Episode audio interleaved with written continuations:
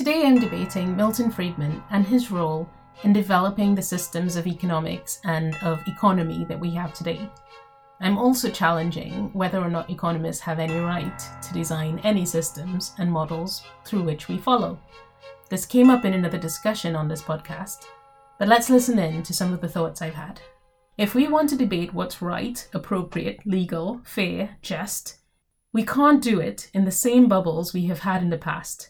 We need the voices of engineers, biologists, botanists, geologists, chemists, artists, physicists, statisticians, theologians, activists, and a host of other siloed characters before we even understand how the system works in order to improve it.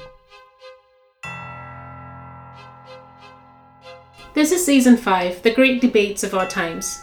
Season 5 will be centered around the Great Debates, and we will be comparing and contrasting different viewpoints on various topics that are consuming the public discourse at present.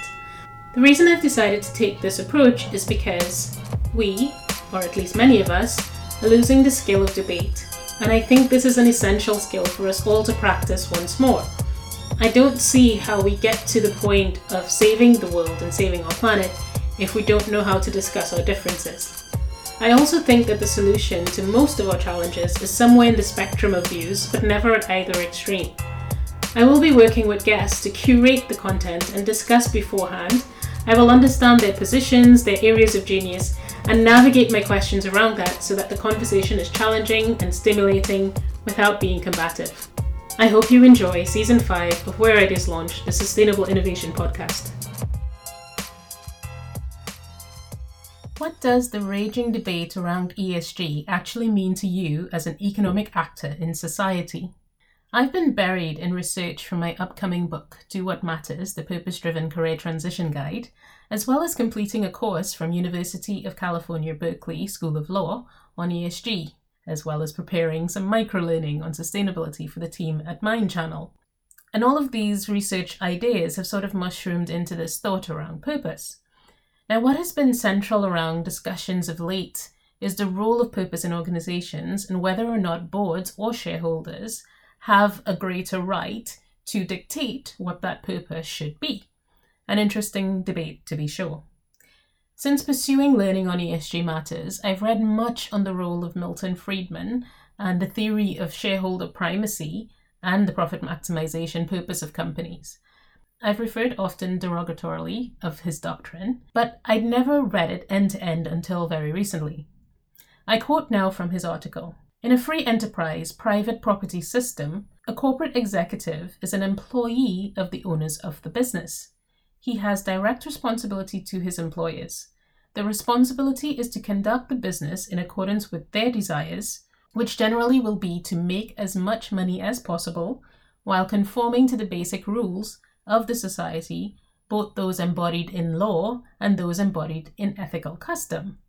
Of course, in some cases, his employer may have a different objective. In either case, the key point is that in his capacity as a corporate executive, the manager is the agent of the individuals who own the corporation, and his primary responsibility is to them. Now, in this quote, he talks about the basic rules of society as embodied by both law and custom. But this idea of custom doesn't work the minute an organization crosses borders, and it even doesn't work within societies when, in, when societies are inherently designed in an unjust way. I mean, you can even read from that quote the use of he in all of the, the conversation as if the only economic actor in control of resource could be a man. And all of these things have evolved and changed since he wrote this article, along with the premise and the foundation of the article itself, which we could discuss and debate in more length. Now, even as organizations cross borders, this idea of custom starts to span different geographies, as we have many multinational companies who operate on laws that favor them, not necessarily the laws that persist in the market of their customer, which involves a lot of complexity in trying to, to dismantle because these systems have been set up to support their profit maximization goals without considering the impact on those societies who are actually investing and spending their money in their business. Now, Milton Friedman also scoffed at the idea of corporate responsibility. as corporations don't have responsibilities except to the law that created them, but individuals do. Either way, the flaw in much of this article, in my opinion, is a lack of integrated systems thinking throughout the piece. I've listened to countless debates now among professors that argue that even when shareholders act in the interest of profit maximization, they are more likely to develop solutions that address long term social and climate concerns because it is fundamentally within their interest to do so, once ensconced in an appropriate tax structure that considers negative externalities. Others argue for director primacy, challenging boards to embrace a North Star or purpose in balancing the interest of all shareholders in determining their actions.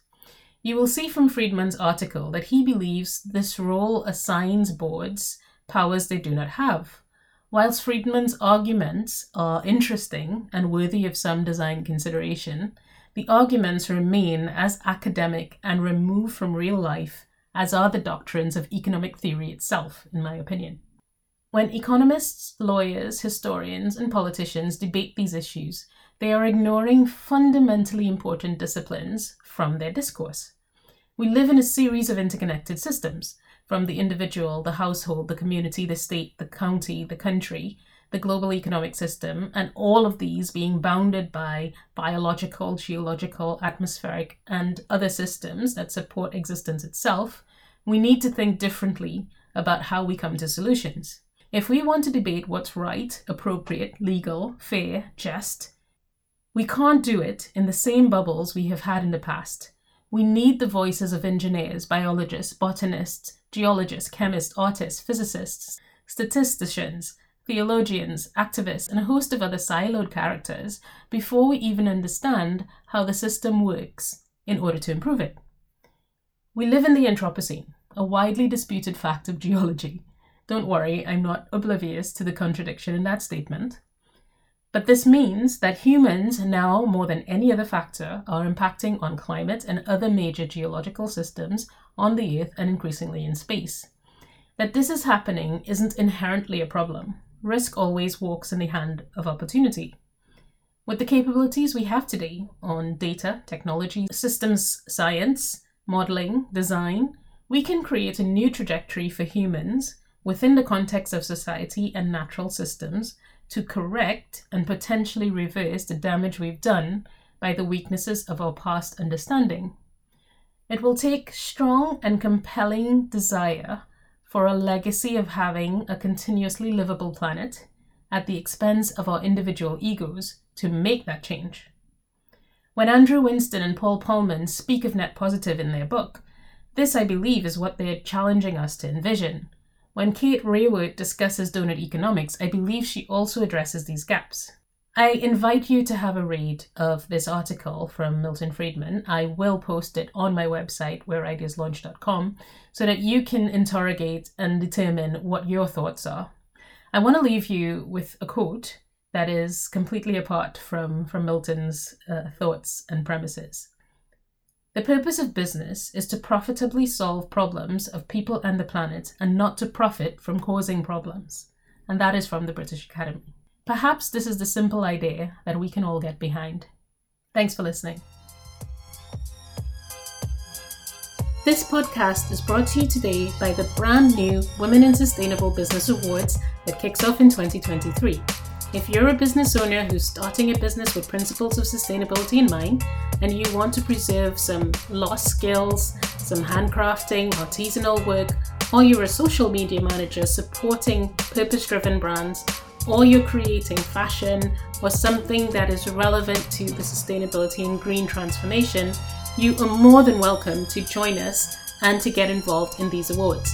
Check out our group on Facebook, Women in Sustainable Business, or follow the podcast Where Ideas Launch on Instagram to find out more.